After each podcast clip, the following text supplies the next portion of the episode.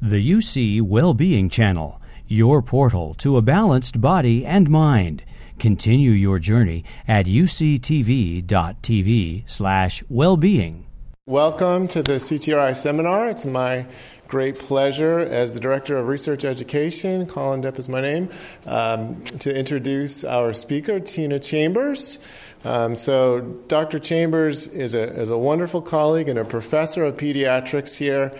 She is the director of many things. She has a very long bio, and I will uh, very, uh, very much abbreviate it. But she's uh, the director of clinical research for the Department of Pediatrics. She's the co-director for the Center for Better Beginnings, and she's also the director of the Life Course Research Center at CTRI, and really is a renowned, world-renowned uh, researcher in the area of perinatal epidemiology and drug safety, which we'll be talking about today. Uh, she's also, in addition to all of those hats, is a celebrated mentor on campus. So she, in 2017, won the postdoctoral mentor of the year, and she spends a lot of time fostering the careers of uh, young scientists. And so, uh, with that, I would love to introduce Dr. Chambers. Thank you, Colin. And uh, Paul Mills, who orchestrated this, uh, thank you for the invitation to do this. Uh, always appreciate the opportunity to talk about the great work that our, I think our group does. So, um, the, the, title of this uh, hopefully tells the story as we come back through that uh, we do have a big gap in knowledge about the safety of medications and other exposures in pregnant and breastfeeding women. And I'm going to tell you a little bit about uh, how that comes about and, and what we are and can do about it. So these are a variety of different um, industry sponsors for some of the work that we do. So, I'm going to talk a little bit about the birth prevalence of major congenital anomalies or birth defects in the general population. What are some of the known causes of birth defects and other abnormal developmental outcomes? And how do we identify what are truly the only preventable, meaning environmental causes of birth defects? Um, and then talk about one approach to trying to identify those pregnancy registries and the strengths and limitations of these.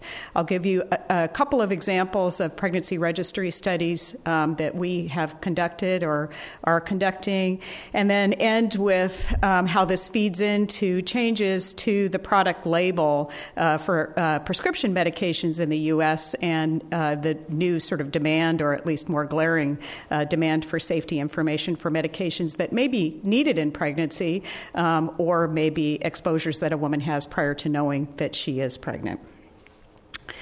Um, so, to begin with, in San Diego, every day there's about 50 babies born um, uh, in various hospitals, uh, and some at home uh, throughout the county. And of those babies, um, two are going to have a major birth defect. Just on average, um, that's what happens in the general population. And of those two babies, uh, whatever they have, you know, one might have spina bifida and one might have an oral cleft.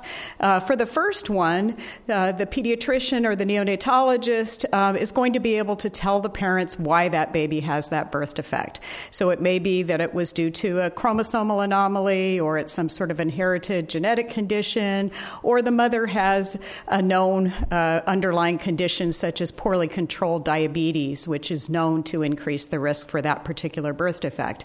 And why this is important, you can imagine from a parent's point of view, is it really is helpful to be able to a know why this sometimes very devastating uh, event happened, um, and whether or not there was something you could have done to prevent it. And it also helps those parents know uh, more clearly whether or not they have a risk for recurrence. So, in the next pregnancy, what are their chances that they can minimize the risk for that same thing happening again, um, or what is that risk if they have to face it? Uh, but for the second child, uh, the neonatologist or the pediatrician or geneticist is not going to be able to tell those parents why why that child has that birth defect. And that creates all kinds of anxiety on the part of parents who worry that um, was it uh, this you know medication that I took? Was it the fact that I you know sprayed the garden with uh, pesticide? Um, was there something in my family that I don't know about? And what is the uh, what are the chances that this may happen with a subsequent pregnancy? So lots of angst created by the lack of information on what the cause of that birth defect is. So every year in the U.S., uh, about 12 million women of childbearing age are prescribed a medication um, that, in the previous jargon of the U.S. FDA, has been uh, categorized as potentially increasing the risk of birth defects um, if the mother used that drug during pregnancy. So, those when those kinds of exposures take place, women are uh, highly concerned that this drug may have caused uh, a problem for that pregnancy. And this is magnified by the fact that only about half of all pregnancies um, in the U.S. and most places in the world are planned. Um, so there is the uh, the likely scenario where someone will be taking a medication or have an exposure uh, during the first few weeks of a pregnancy um, when the mother does not yet know that she's pregnant, um, and that happens to coincide uh, with the period in embryonic development uh, when a, a, birth defect is most likely to uh, be generated. So, birth defects uh, affect one in every 33 babies on average born in the U.S. each year. Um, there are, you know, some known uh, causes of birth defects, and they're listed over here in this panel on the right um, such as uh, uh, dominant or recessive genes, chromosomal aberrations, um, and so on. And there are some uh, known um, uh, prenatal exposures, such as high dose radiation, um, alcohol, and certain medications that also increase the rates of specific birth defects. However, to this date, um, the causes of most birth defects remain unknown, and clearly some of them are due to environmental causes. We just don't know what they are. Uh, so, to define an environmental cause of a birth defect, that you know quote unquote technical term is teratogen. Some people say teratogen. Um, and what that means is any environmental agent. So it could be a medication, it could be a chemical, it could be an infection, it could be a, a medical condition, uh, such as uh, poorly controlled maternal diabetes, that interferes with the normal development of the embryo or fetus. And there are a number of examples of known teratogens. I'll give you a few in the, in the next few slides, but uh, they include uh, substances such as alcohol uh, prescription medications such as valproic acid, um, heavy metals, uh, lead, methylmercury, um, in, in in the past, not now, diethylstilbestrol, uh, which was used during pregnancy, isotretinoin, and uh, Zika virus is probably the most recently identified uh, human teratogen. Uh, broadly defined, teratogens cause specific patterns, and I emphasize specific patterns because that's critically important in trying to understand where there might be a cause and effect relationship between an exposure and an outcome. Uh, these specific patterns of structural defects are kind of the class classic um, uh, outcome of a teratogenic exposure, um, but also can increase the risk of other adverse pregnancy outcomes across the spectrum, and that includes spontaneous abortion, stillbirth, uh, fetal or postnatal growth deficiency, preterm delivery, long term neurodevelopmental issues, and other effects such as cancers, which was the outcome associated with uh, prenatal to dieth- exposure to diethylstilbestrol. Um, so the, these range of outcomes were really interesting interested in um, in terms of trying to understand whether or not a drug may have a teratogenic effect, uh, because we're always dealing with the issue that there's no known human teratogen that affects 100% of conceptuses. Um, so we don't have um, any known human teratogen given in you know what would be tolerated doses um, that uh, doesn't kill the mom uh, that would um, induce 100% of those babies being born with a defect. So we're always looking at whether or not there's an increased risk for these specific outcomes, and does it occur um, in specific patterns with that exposure? So we have uh, this is just a, a, limited list of recognized human teratogens. It's not exhaustive. I've already mentioned alcohol. Uh, tobacco also falls in uh, that list. Um, some anti-hypertensive medications, ACE inhibitors, and ARBs. Thalidomide, kind of the first uh, prescription uh, medication that was identified as a human teratogen. Isotretinoin, lithium, an old drug with uh, newer data still confirming that it increases the risk for specific types of heart defects, uh, methotrexate uh, at high dose and, and even at low dose. Um, one of the n- more recently identified drugs, mycophenolate mofetil, as an immunosuppressant. Uh, some of the anticonvulsant medications, um, some anti cancer agents, um, some um, uh, anticoagulants, uh, heavy metals, uh, medical conditions such as a very high fever at certain times in pregnancy, uh, infections, rubella, varicella, and now Zika virus, um, high dose radiation, and folic acid deficiency.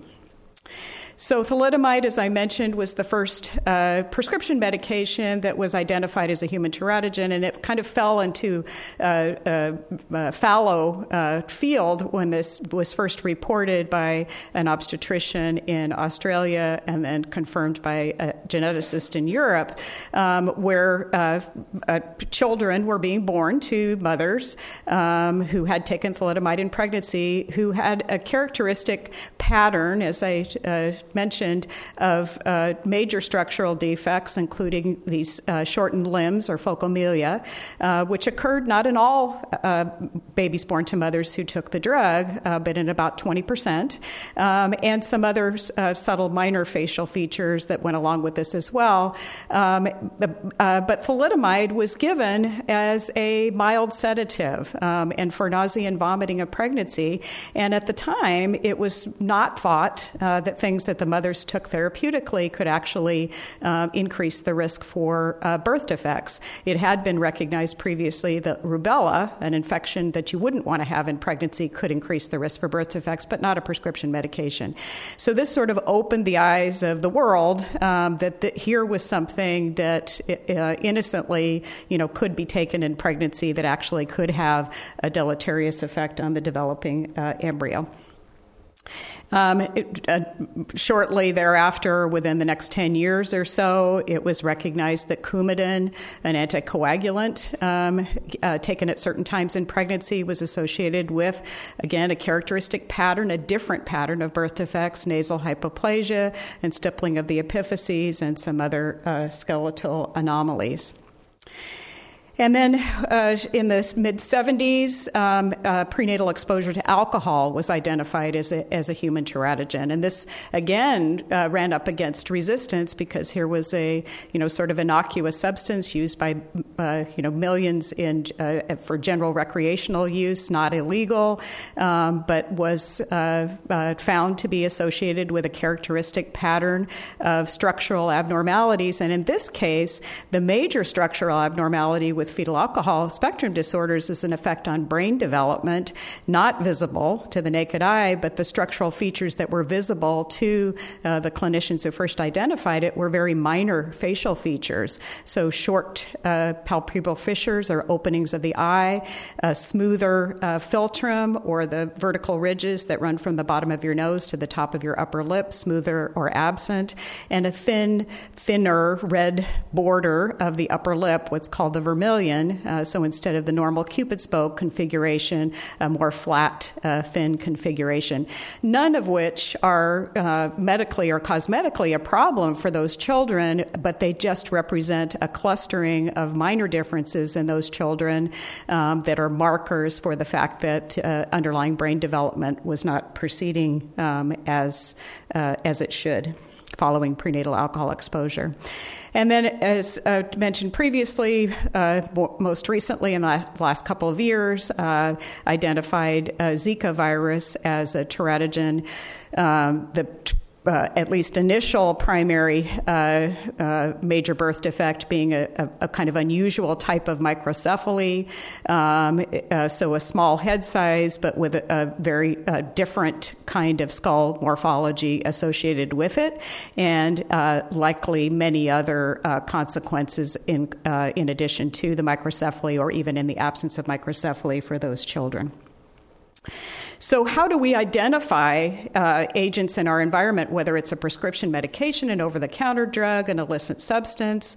Um, even in the circumstance of new drugs that are being marketed, we typically don't have randomized clinical trials because they wouldn't be ethical to conduct. Um, although there's lots of discussion now about uh, whether uh, pregnant women should be included in randomized clinical trials if they have to be treated anyway.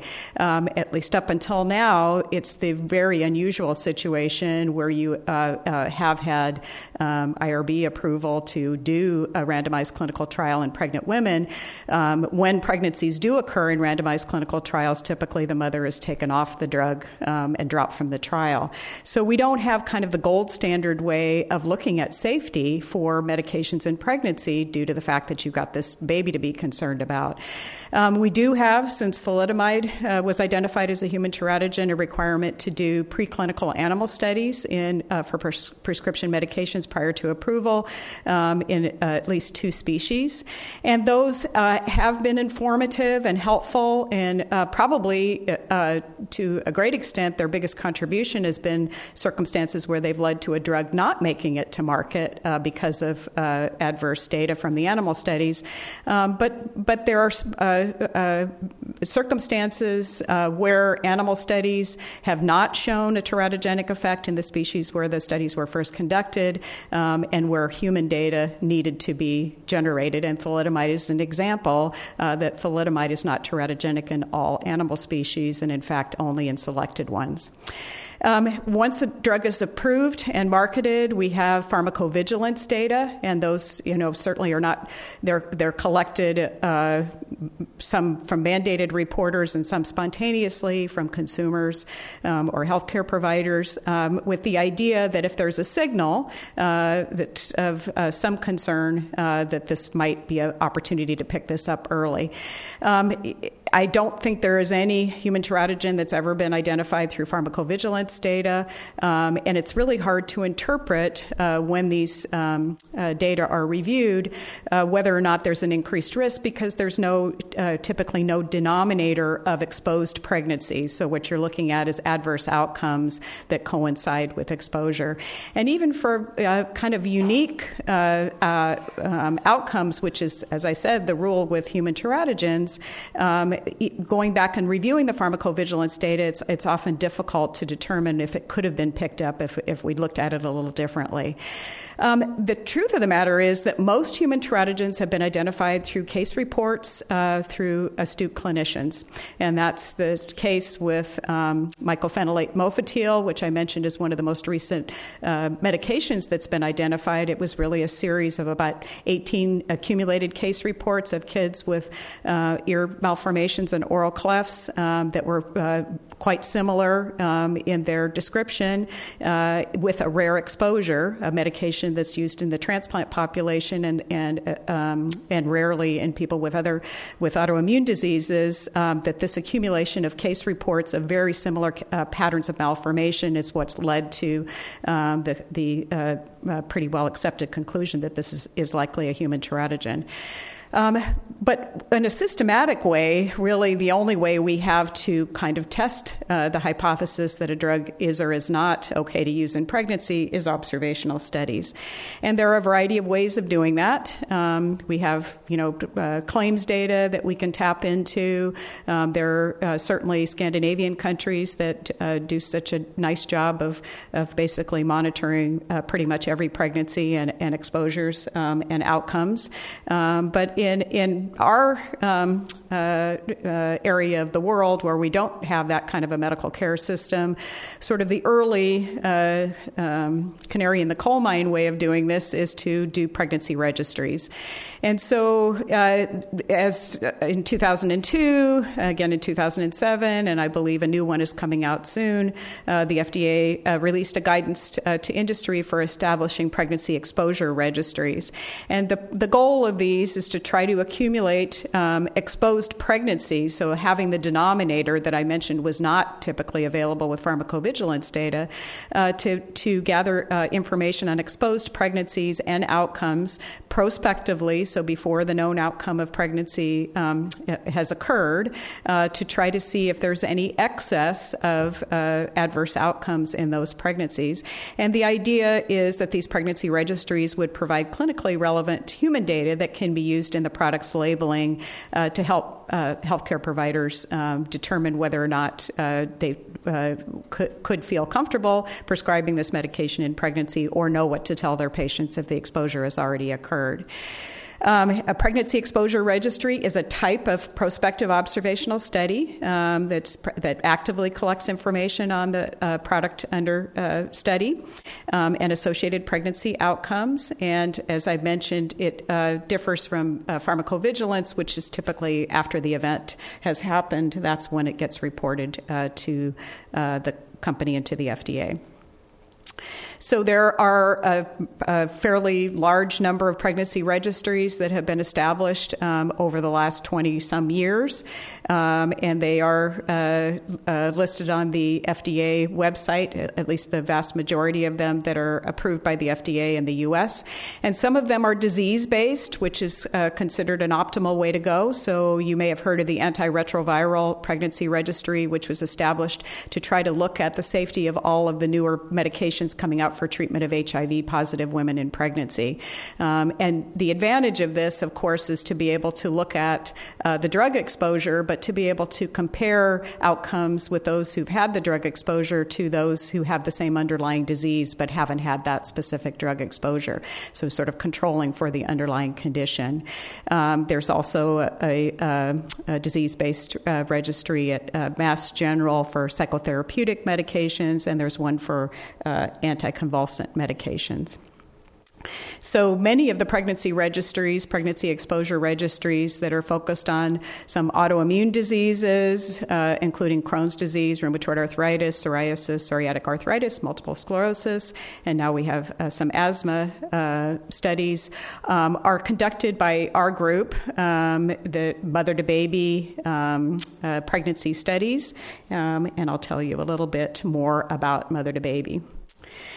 So, Mother to Baby started out um, as a service uh, under a different name uh, back in 1979, and the first one in the world was established here in San Diego at UCSD by Ken Jones, my division chief, um, who was a, a, dysmorphologist, pediatrician, um, who uh, came here uh, to, um, in the first wave of faculty at UCSD, and uh, uh, because he saw kids with birth defects and tried to determine what their causes might be he, in the post thalidomide era, was receiving many uh, uh, telephone contacts from women and healthcare providers asking about exposures and what can you tell me about this.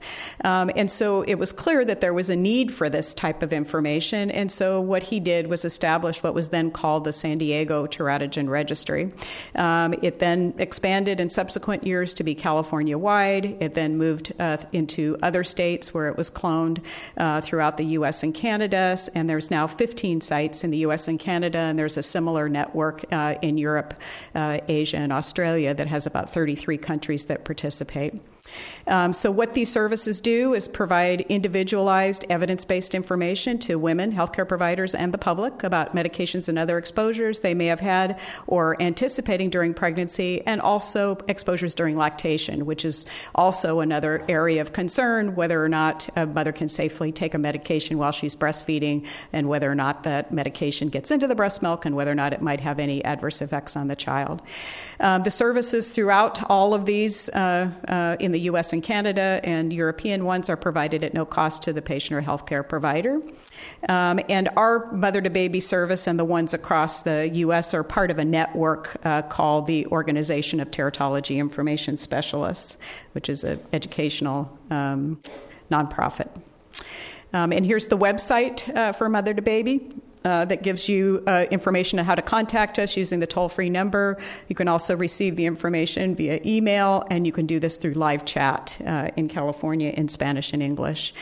Um, the network uh, also produces a large volume of uh, informational fact sheets that are uh, intended for the public. Um, healthcare providers use them uh, uh, widely for their patients. Um, they're uh, simple, front and back, one page English and Spanish fact sheets that go through the same set of questions and are geared to about a seventh grade level of reading. Um, some of them are focused on underlying maternal conditions, and many are focused on medications or substances or environmental exposures.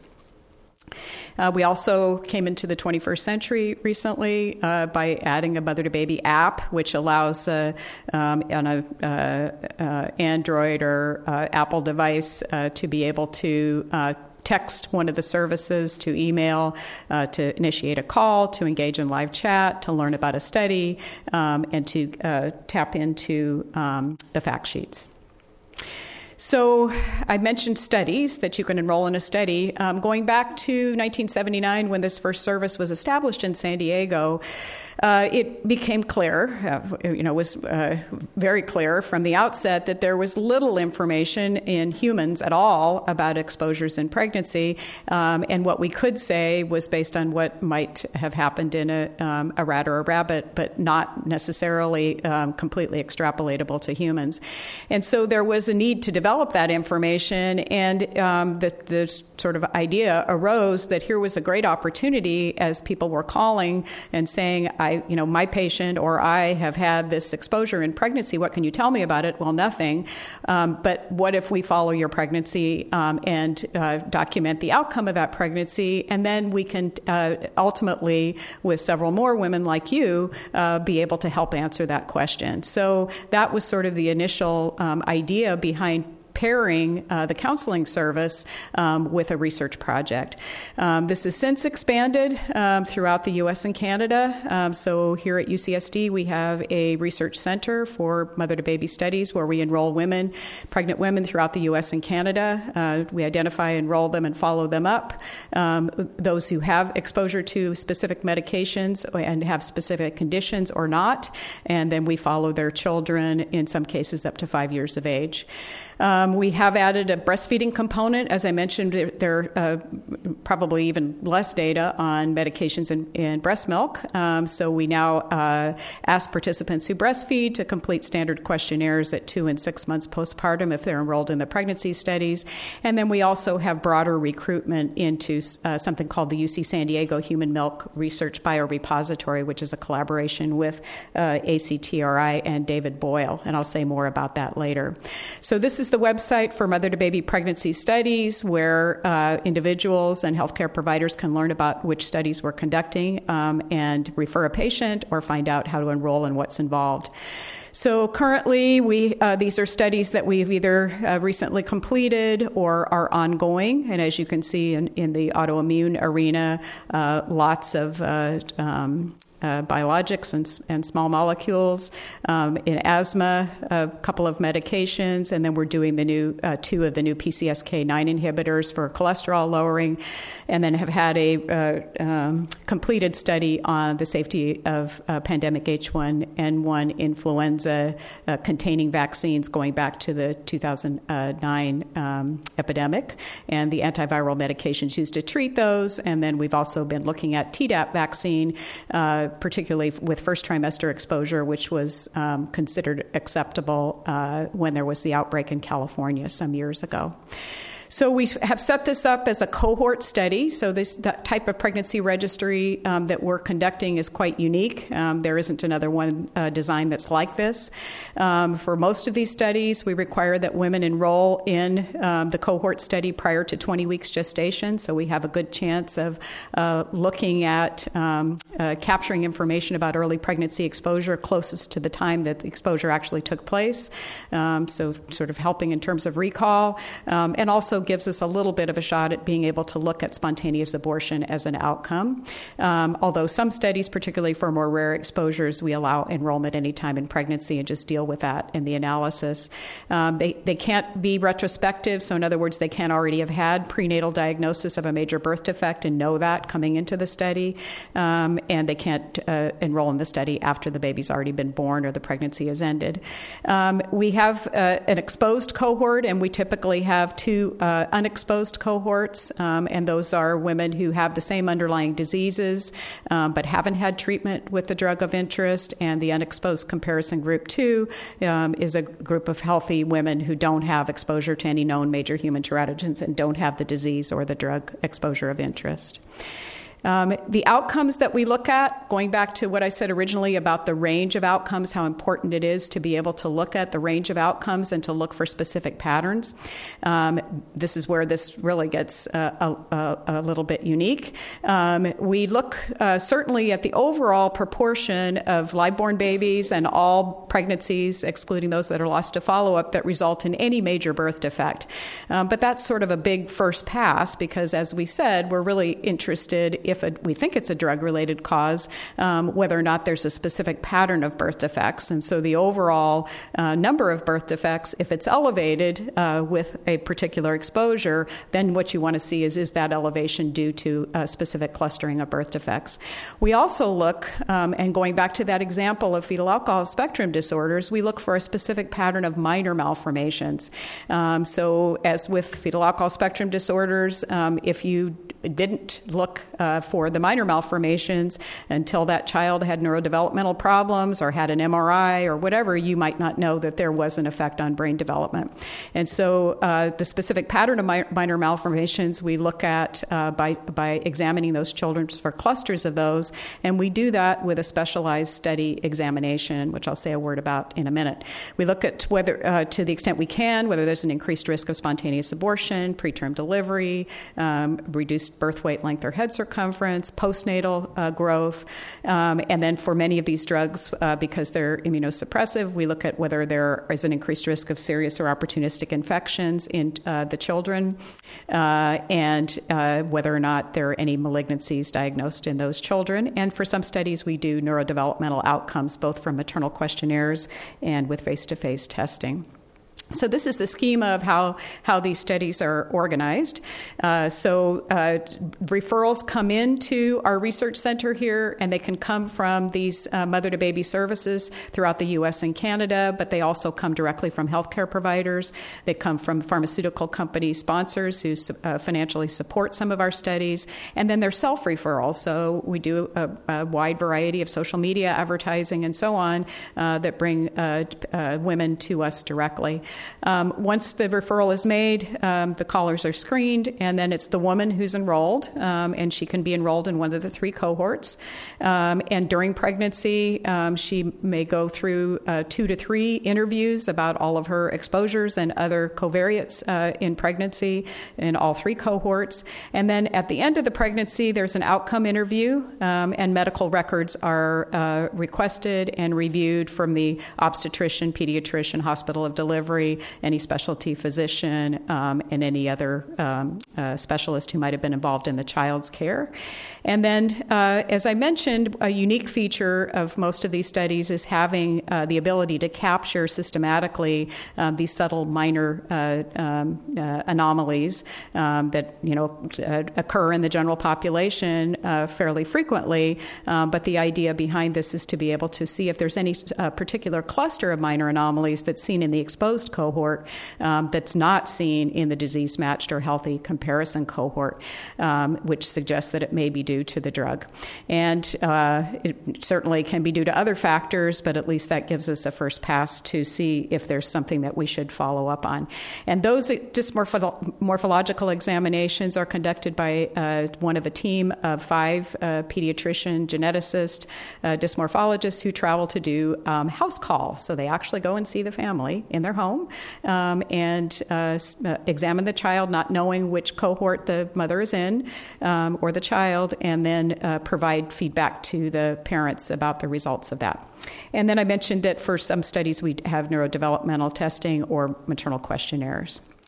So, the dysmorphology exam, just to reiterate, um, is uh, the purpose of this is to pick up um, any subtle minor anomalies. We use a checklist of 132 um, that can include, you know, uh, as shown on the right here, uh, subtle things like uh, ear pits um, uh, or uh, unusual configuration of the um, cochlea and so on. Um, we, as I mentioned, in terms of the uh, interviews that are conducted, and then also the medical records abstraction, we collect information on uh, age, race, ethnicity, body mass index, socioeconomic status, prior pregnancy history, um, comorbidities, um, folic acid and vitamin supplement use, and then detailed information on alcohol and tobacco use, other medications and vaccines. And then uh, for uh, most of our studies, we've inc- included measures of underlying disease severity or symptoms. So, for example, if the mother has asthma, uh, at each one of the interviews, she's asked to respond to questions um, from a validated instrument, the asthma control test, uh, to try to address the uh, issue of uh, differences between uh, groups in terms of underlying disease severity um, just so that we don't lose information, particularly with rare exposures. If a, a mother contacts us who has exposure to the uh, drug of interest, but she doesn't meet the cohort criteria, so it's retrospective or she enrolls past 20 weeks or whatever, um, we do uh, go ahead and enroll her. We just enroll her in a separate group called an exposure series um, that allows us to uh, have as complete information as we can about women who have exposure and can help uh, sort of illuminate um, if we do have a finding in the cohort study, is it something that we see as well in this uh, exposure series? So these, uh, this work uh, has been going on since the um, early 2000s and has resulted um, in a number of different uh, publications. And one of the things that I think has been a really nice um, addition, going back to the idea of having a disease based registry, is the opportunity to be able to delve down and look more, um, at, at, least in this cohort, in the several thousand who are enrolled now, um, about what are some of the things that are going on with respect to disease. Um, and this uh, uh, granted, these are not the same as studies that are conducted by uh, uh clinicians who have access to and, and can include uh, uh, many more laboratory based um, measures for, for their patients, but we think that there are, are some contributions that we can make in understanding disease severity and measures as, as to how they contribute to pregnancy outcome. So I'm going to give you a couple of examples um, the, of data that have been generated from this study and how it panned out and how we interpreted it. And I'll take about uh, maybe 10 minutes to go over this and make sure we have a little bit of time if there are any questions. So, etanercept, uh, you're probably familiar, is a medication um, that's uh, been on the market for quite some time when it was one of the first biologics. Um, this uh, study was initiated um, because of a new indication for the drug for psoriasis, and so a pregnancy registry was, um, I believe, asked for, and that's why it was done. Uh, so, we initiated a prospective cohort study 2005, completed in 2000. 2014. Um, the target sample size was 900 pregnant women, 300 with etanercept exposure for one of the uh, approved indications rheumatoid arthritis, psoriasis, or ankylosing spondylitis. 300 women who didn't have etanercept exposure but had the same diseases. And then, for uh, purposes of efficiency, because we've uh, been collecting um, outcomes in a, a, similar fashion in California for several years, we uh, tapped into historical um, non diseased healthy comparison women and used those data data as the secondary comparison. Um, see, we uh, looked at um, uh, all of the outcomes I mentioned previously, um, and we did find uh, an increased risk of major birth defects um, overall in the etanercept exposed group, uh, but upon review of those uh, birth defects, we didn't find any particular pattern of defects um, in those that were seen in that group. Um, we didn't. we pursued a, a, a finding of uh, a, few pairs of children who had the same uh, cluster of minor malformations and didn't find anything there, and we didn't find significant differences between the etanercept exposed and disease match comparison uh, pregnancies for all other outcomes we evaluated through one year of age. And these data um, have now been incorporated into the new label.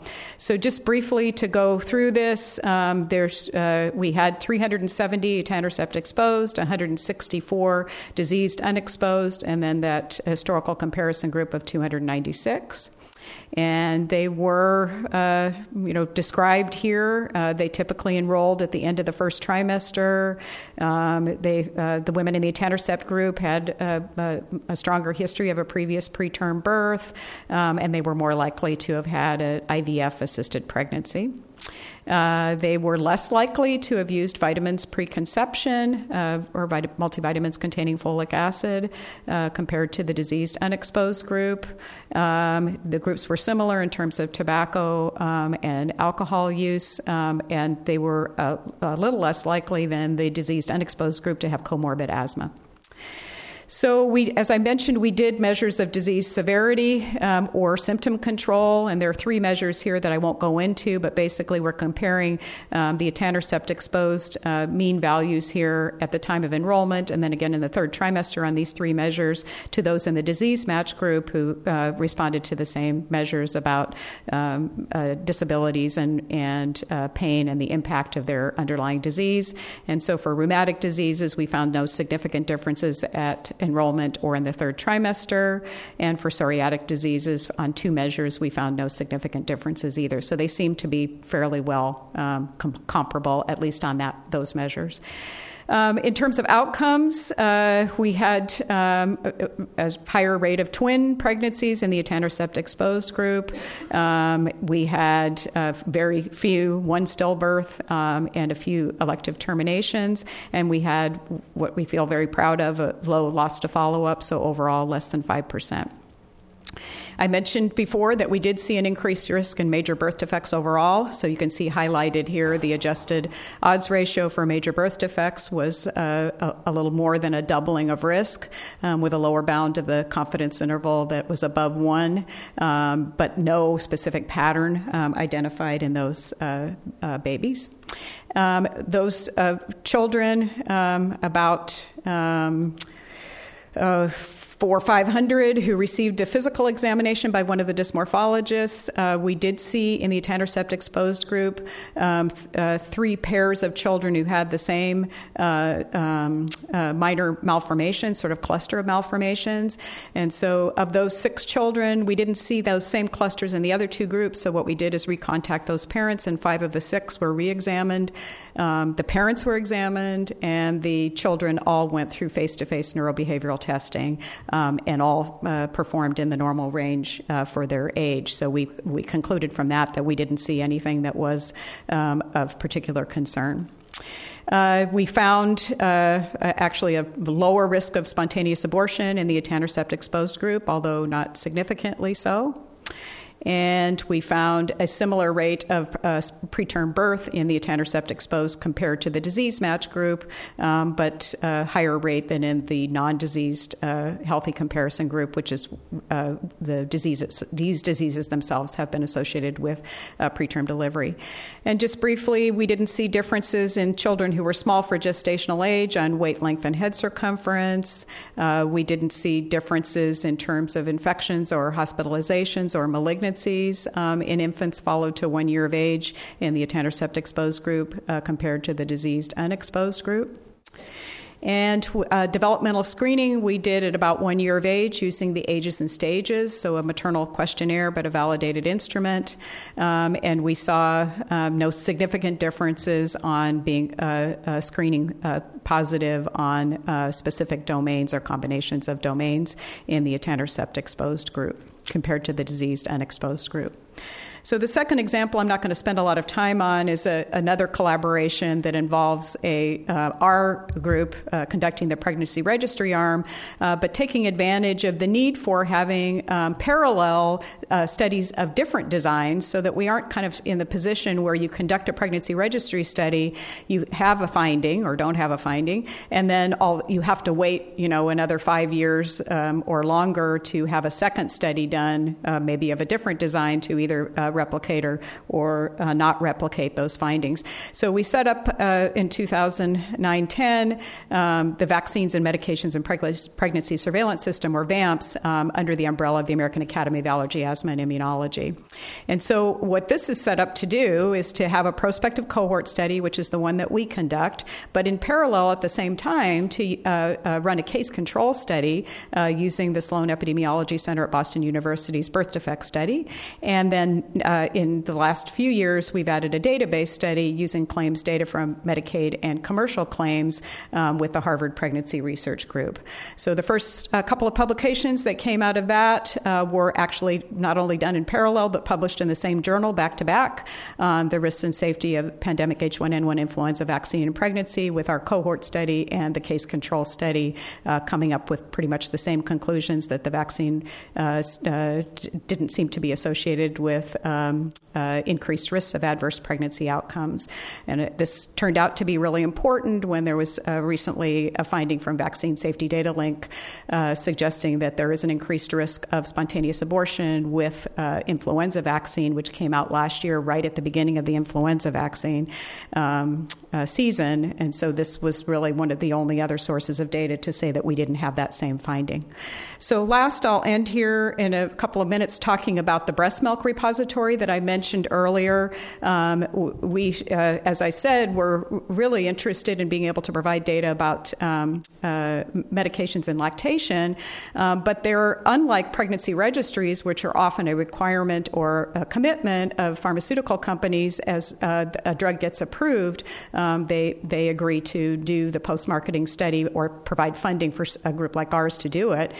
Um, there is no typical requirement to do this sort of thing for drugs in breast milk, and so there are very few data that are available.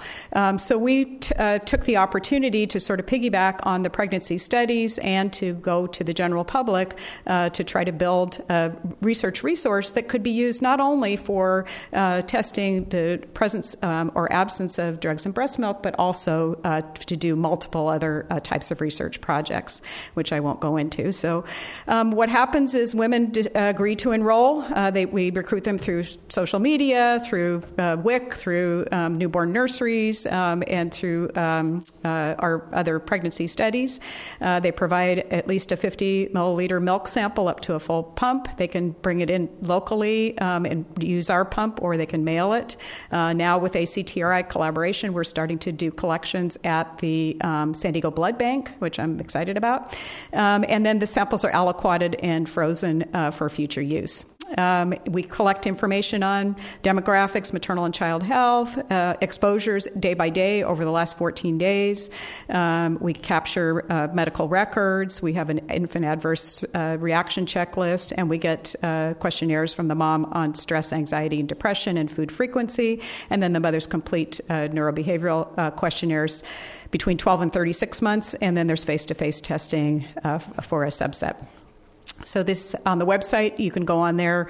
Uh, uh, RTI was nice enough to put this up for us. Uh, you can see at any point in time the total number of aliquots available, number of mothers that are enrolled. It's about 1,400 now, where they're distributed across the U.S. Uh, the age of the child when the sample was given. So uh, right now we have about 1,400 mothers enrolled with samples banked in the repository, and just have completed and now trying to look at how to present this. Uh, simultaneous analysis for the first 600 samples uh, with Rob Knight on the microbiome, um, with Pieter Dorrestein on targeted metabolomics, with Lars Bode on human oligosaccharides, and with Jae Kim macronutrient profiles uh, for those milk samples. Um, first publication that came out of the repository came out a couple months ago in Pediatrics, uh, looking at a hot topic in California, uh, which is cannabinoids in breast milk. Um, and so this was a study that involved 54 mothers who had provided samples to the repository and told us over the last 14 days uh, how much marijuana they had consumed, uh, analyzed by Brookie Best in the School of uh, Pharmacy here. And uh, for, for, the 54 samples from 50 mothers, the majority used marijuana by inhalation, some a combination of edibles or other uh, intake routes and inhalation, and the majority used one time or more per day. Um, we were able to detect uh, delta 9 THC in 34 of the 54 samples um, with a wide range, as might be expected based on the timing of the last use, and then only five samples were we able to detect uh, any of the other metabolites. And as you can see here, uh, this is the time since last uh, use of marijuana and the delta 9 THC uh, log concentration. And so you can see time since last use is negatively correlated with the concentration, but um, importantly, there was uh, at the outlying uh, end of the range um, up to six days um, after last reported use, we were able to detect, detect uh, some level of delta 9 THC. So, the end part of this is how this all plays into the pregnancy uh, label um, and lactation label.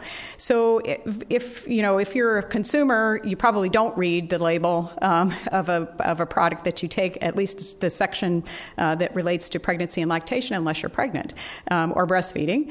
Uh, but in the old uh, system that has just been uh, uh, completely revised, um, the there what happened was that drugs were uh, ascribed a category A, B, C, D, or X, um, and that was proposed proposed by the drug company and agreed to by the FDA and was used by prescribers and patients um, as sort of a ranking uh, to um, understand whether or not the drug was uh, safe to use uh, in pregnancy.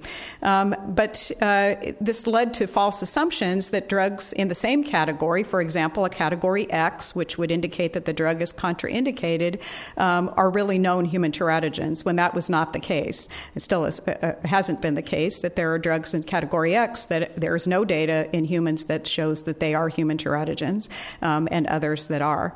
Uh, so you can imagine that seeing that, oh my gosh, I'm pregnant and I've taken a category X drug would create a lot of uh, anxiety on part of patients and providers as well. Um, and most approved drugs were in category C, kind of a limbo area where there could be both adverse animal data or no animal data at all. So the new label, uh, revised in 2015, uh, effective June 30th, um, has uh, new revised sections. And uh, the, what's required is removal of the category ABCDX and a prominent listing of information for pregnancy registries. And then instead of the ABCDX, a narrative presentation of information um, on the drug, a risk summary, clinical considerations, and supporting data, and requires that it be updated as new information becomes available although it's unclear what would actually stimulate that. And then the lactation subsection now also does require information about the drug while breastfeeding, including the amount of drug in breast milk if it's known, effects on milk supply, and potential effects on the breastfed infant. And then there's a subsection now on um, fertility, uh, pregnancy testing, and contraception. So this was implemented, as I said, June 30th, 2015. Um, as of this last summer, the ABCDX is supposed to be off of all uh, drugs labels, whether they were marketed before or after 2001. Uh, drugs marketed after 2001 have to revise their label to the new format uh, by 2020, uh, and all new drugs marketed since that June 30th, 2015 have to use the new label format. So you're starting to see them now.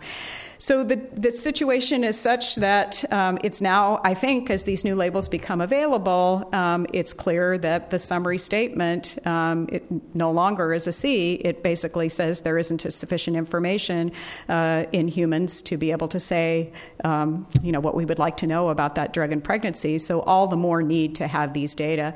Um, and this brings me back to a, this is a publication that uh, uh, came out in 2011. It was a repeat of a previous analysis analysis, and if you did it today, it wouldn't look any different. Um, but what they did was look at uh, uh, 172 drugs approved by uh, FDA from 2000 to 2010 um, using a external uh, risk rating system uh, that's used uh, in the field. And then they also looked at 468 drugs approved from 1980 to 2000 to determine if revisions in the risk categories using this external system based on new data have been made in the last 10 years. And they found that for 97.7% of the new drugs, the human pregnancy risk was undetermined, and uh, the amount of data for those older drugs um, uh, was uh, unlikely, only 5% had changed a full risk category from undetermined or to any other category over the past 10 years. So clearly, a huge void um, in this information, and yet uh, medications um, are needed by pregnant women just like they're needed by every one of the rest of us um, at certain times um, in our life and for certain conditions. So, all the more need to develop this kind of information uh, to be able to have it available so we can uh, use products as they need to be used. Thank you, and I'm more than happy to take any questions if you have any, and certainly you can contact us if you wish. Thank you.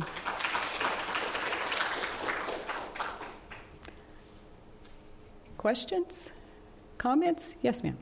So, with the new FDA ruling that pregnant women should be in drug trials, how are we going to get drug companies to allow them into drug trials, and how are we going to get IRBs to approve allowing pregnant women in these trials since they've been you know, a vulnerable population and right. nobody wants to touch them. And... Right.